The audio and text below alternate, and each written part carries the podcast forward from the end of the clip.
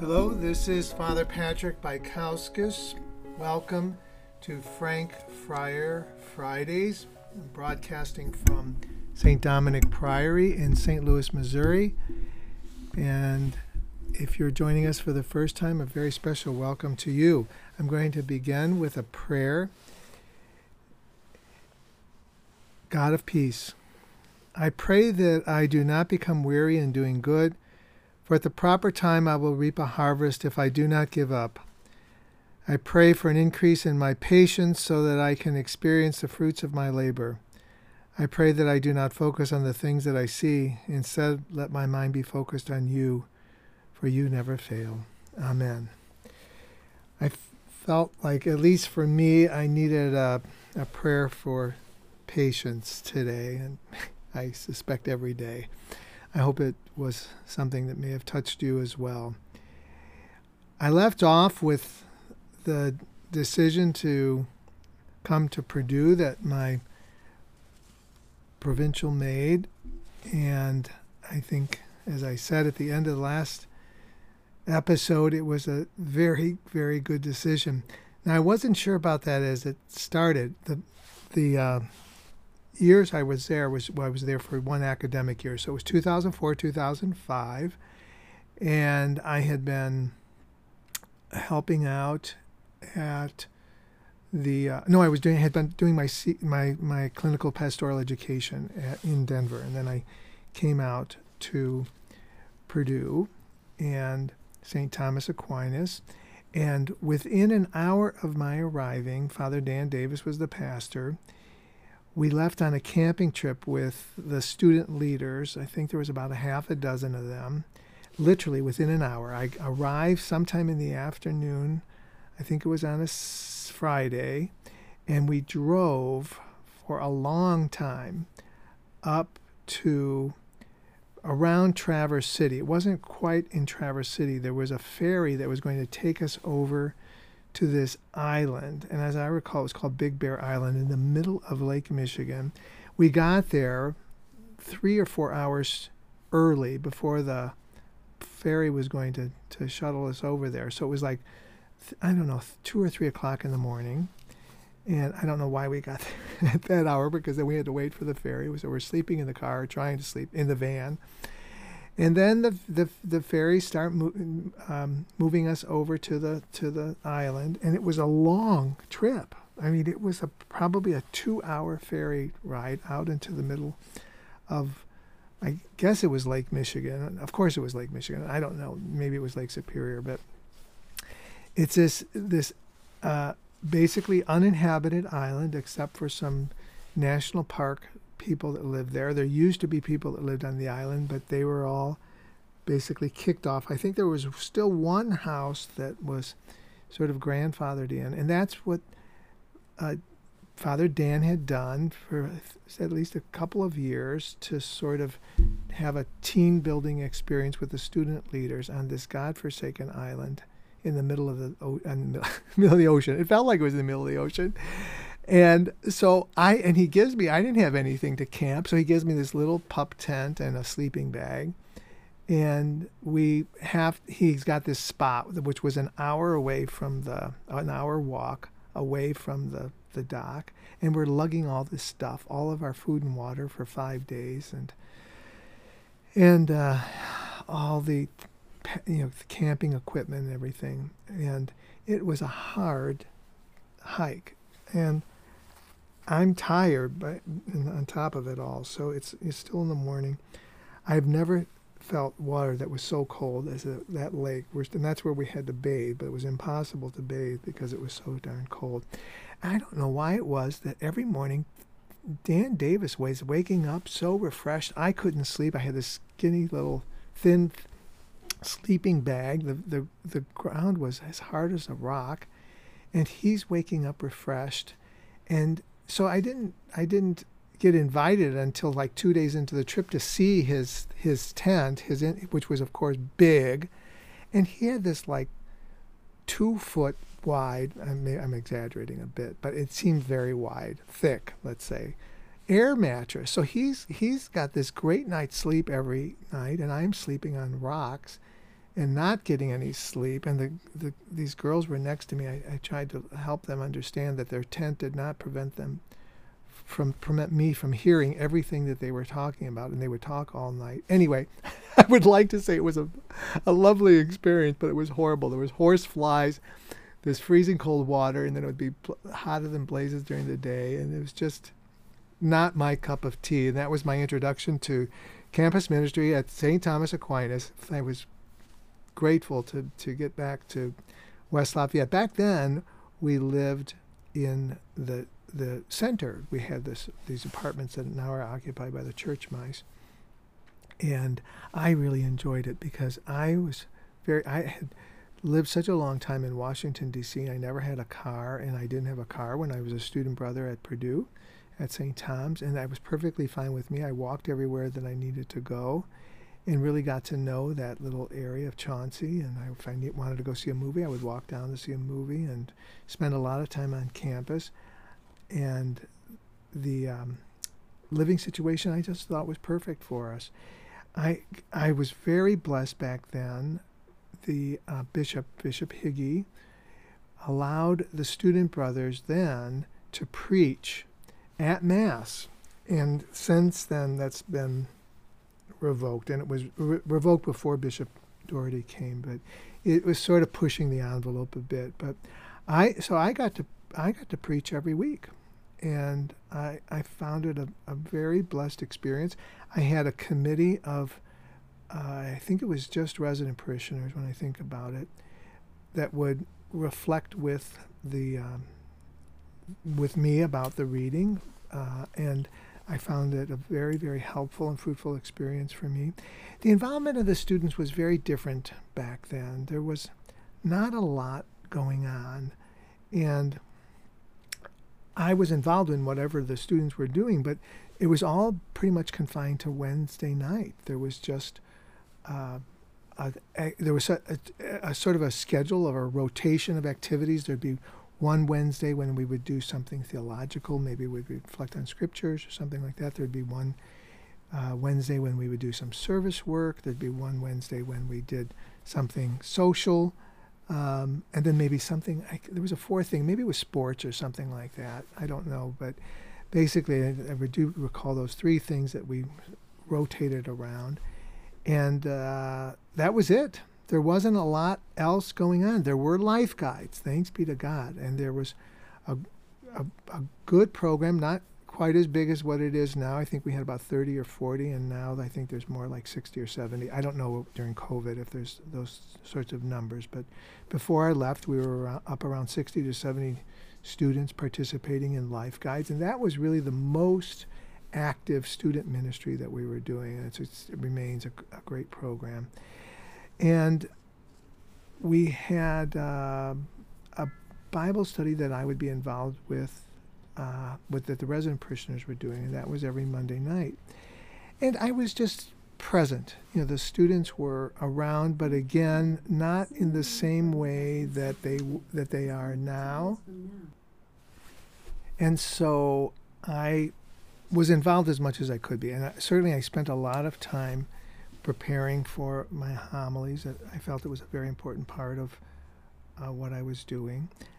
I taught some RCI, RCIA, and I um, would um, help with the with the life guides uh, to a certain extent. I got to know the the priests there certainly, and they were they were great mentors for me uh, Dan Davis, uh, Jim Barnett, Steve Coleman. I'm sure the Purdue people that were our resident parishioners would remember them, and they are, uh, are they're men that, that I still look to as as great models of living out their Dominican life. Uh, the the probably big event of that year that I was there in some respects was that John Paul, a second died in the spring when I was there, and it. I think that the, it, it, sort of uh, really impacted the students, but I don't think that it was uh, necessarily a really sad moment because he had had such a long pontificate and done so many good things, and had served so well, and it was his time to be called home to God. And then there was, of course, excitement about the the new pope. Uh, the rest of my years at the so I of course I returned after my my year there, and I I got very very good reviews from the brothers, and and it was a wonderful experience for me, and and as I'll mention in probably a couple episodes, set in motion my life as a, as a as a priest. My that one year as my as a student brother. The uh, and back in the studio, and I would return to St. Louis. We were living in Jesuit Hall still at that time. The the the community, as I had mentioned, had been very small. We were down to eleven or twelve, but then it continued to to grow and to and to flourish. Uh, we remained in, in Jesuit Hall the entire time that I was here the uh, um, um, thing though that changed as well was that we we had a, a our school, the Aquinas Institute, the um, school building itself was direct almost directly across the street from us in Jesuit Hall, and while I was here towards the end of my time here, we moved into our own building, and that was a very exciting thing to have happen. The um, the, the just the sort of character and nature of our our experience changed. We we sort of had our own identity now. We were so often mixed in with people thinking that what the Aquinas Institute was was some sort of a uh, a, a part of the St. Louis University because we were on the campus of St. Louis University. And when we moved into our own building, we were no longer on campus, although we were very close to it. We were right next to campus. And I became involved in, in some student activities at Aquinas Institute, trying to, to develop some social activities and incorporate the lay students in with the, with the student brothers. My friendships with people here in St. Louis uh, continue to grow. Eric was here, Steve Monique, Brian Smith, people that are still around and still very good friends of mine. I never spent a summer in St. Louis. Thanks be to God. Well, maybe I shouldn't say that. I mean, there's a lot of nice things about the summer in St. Louis, but there's a lot of challenging things too. It gets awfully hot and awfully humid, but there are some. I spent my first summer in in St. Louis this past summer. I arrived July 1st. I had never been here. I would come up or come down to St. Louis when I was living in Springfield and enjoy some of the summer activities because there's a there's a outdoor Shakespeare theater and, and opera season and concerts. The Muny, I think it's called here. There's uh, Broadway play sorts of things. So there are some nice things to do. But the other summers that I was in formation, so to speak, I one of them I, I helped at the the pre-novitiate in Memphis. Uh, I ran a summer camp in Chicago at our church on the south side, the near south side, St. Pius the church, which is in Pilsen. That was an extraordinary experience. I didn't expect to be in charge of it. I was supposed to just go and help out, and they had hired some some graduate student from Notre Dame to to run the program, and it's fairly involved. I think it in, involves something like 80 or 90 or 100 students, all of them Hispanic. That parish has 4,500 families. Nine, I'm not exaggerating, 99, 95%, something like that, are, are uh, Hispanics. And so this, this young woman that came from Notre Dame to run the program, she lasted, I think, one day, maybe two, and quit and fled. I don't know what she was expecting. I, I mean, I thought it was fine. So I was there was nothing to do, and the the pastor said, "You're going to have to take a take this over." And I was fine doing that. I didn't. I wasn't daunted by it at all. The uh, funny experience. So I, I we were we would watch a. So I, I structured it in a very particular way. I think it was a six week program, and every week we would have a different focus. So for example, we might have uh, something where we would focus on. Uh, aquatic animals. So we would st- we would it would be a week when we would go to the aquarium and and do some fun things like that. And we would go to a museum every week. We would go to the natural, and, and of course, Chicago is blessed with some ex, extraordinary museums. So it would the week that we would go to the aquarium, we would do things related around learning about aquatic animals, and we would always start the week on Monday morning, I think it was, with a movie, and it would be things like. Uh, Finding Nemo or Madagascar or Ice Age or something related to the theme for the week. And I sent uh, permission slips home to these children, with these children, because I thought, well, maybe, I guess that's what you're supposed to do if you're showing movies. and that's the movies I'm showing, all these Disney Disney films. And the first day we're doing these icebreakers, and I'm asking what their favorite movie is. And one of these little children, I mean, they could have been more than second grade. We, we it went from kindergarten to sixth grade, I think that was the range of ages. And the, the child said, the second grader said, well, his favorite movie was The Bride of Chucky. And I, I was I was stunned. I said, Bride of Chucky? I hadn't even seen The Bride of Chucky, and I knew that it, what it was, and I thought it was a horrible sort of thing to watch. And I said, Well, how did you get to watch that? And he says, Oh, my parents got it for me. And I'm like, oh, I wonder what they think I'm doing. I'm sending them, sending these permission slips to watch Finding Nemo and Ice Age in Madagascar, and their parents are letting them watch Bride of Chucky. It must have been, and they must have had a good chuckle about my sensitivities. Uh, I, it was a nice experience. I, I, I, they're lovely children, and and uh, and it was and I got to know the the community there at St. Pius. Our brothers there are all in what we call limited service, getting close to retirement, and they're a wonderful group of men. Of course, um, many of them have since have passed on, but uh, they were very supportive of me and and supportive of me long after I left that summer experience with them. They continued to I know they prayed for me, and if I was able to persevere, uh, it was because of their their prayers.